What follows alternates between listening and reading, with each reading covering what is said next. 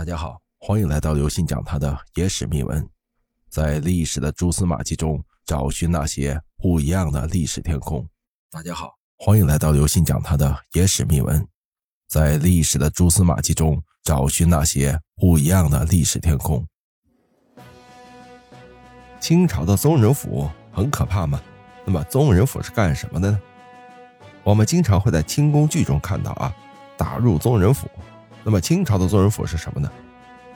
实际上，宗人府就是清代的皇家宗族管理机构，并没有传闻中那么可怕，有点像是民间大家族的祠堂。其真正的功能是执掌宗族信息之类的，压根没有那么吓人。主要的职能是宗室的信息管理。宗人府的设置来源于明代，而在之前的朝代，为了管理皇族宗亲，也有相关的机构。通常被称作是宗正寺，属于三公九卿之中的九卿之一。清代入关之后，承袭明代的制度，设立宗人府来管理庞大的宗室事务。清代的规矩是将清太祖努尔哈赤之父塔克氏这一脉称作是大宗，塔克氏的后代们都是清代的宗室成员，以腰间的黄带子作为标志。而塔克氏的兄弟们的后代全都属于旁支，这些人被称作是觉罗。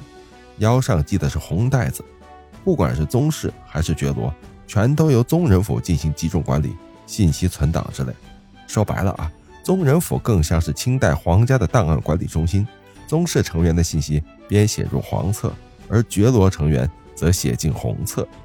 宗室成员人口非常多，而宗人府需要记录的东西也就很多，比方哪一家有孩子出生啦，取了个什么名字啊，孩子多大婚嫁呀。对方是什么人呢？这些全都要记录，尤其是像是爵位承袭这方面，更是不能够马虎。所以宗人府的日常工作也并不轻松。清代执掌宗人府的，往往都是亲王或者郡王之类的人物，在宗族内德高望重。那么虽然管理宗族，但并不施以刑罚。既然是宗族成员的管理机构呢，宗人府自然还有个职能，那就是处置宗族中的犯错者。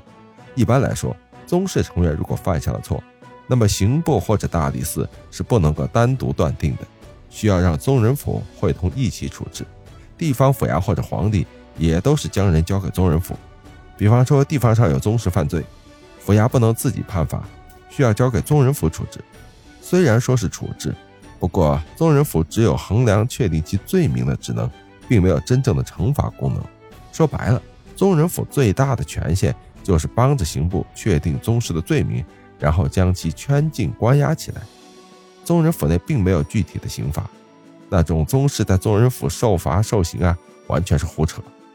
由于宗人府所管理的人物都是宗室子弟，所以在对待方面也是跟刑部完全不同的。毕竟大家都是亲戚嘛，谁也不能下那么重的手啊。所以执掌宗人府的人呢，都是爱新觉罗家族的长辈贵族。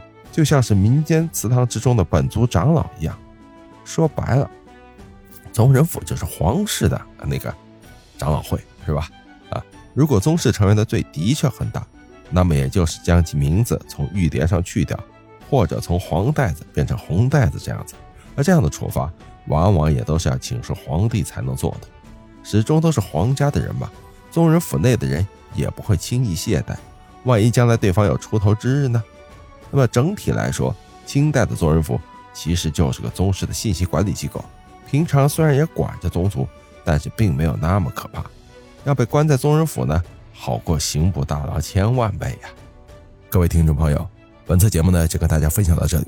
如果您喜欢我们的节目，请您给予我们节目十分好评，并点赞关注，同时转发给您的亲朋好友，邀请他们一起来收听我们不一样的历史天空。各位听众朋友，本次节目呢就跟大家分享到这里。如果您喜欢我们的节目，请您给予我们节目十分好评，并点赞关注，同时转发给您的亲朋好友，邀请他们一起来收听我们不一样的历史天空。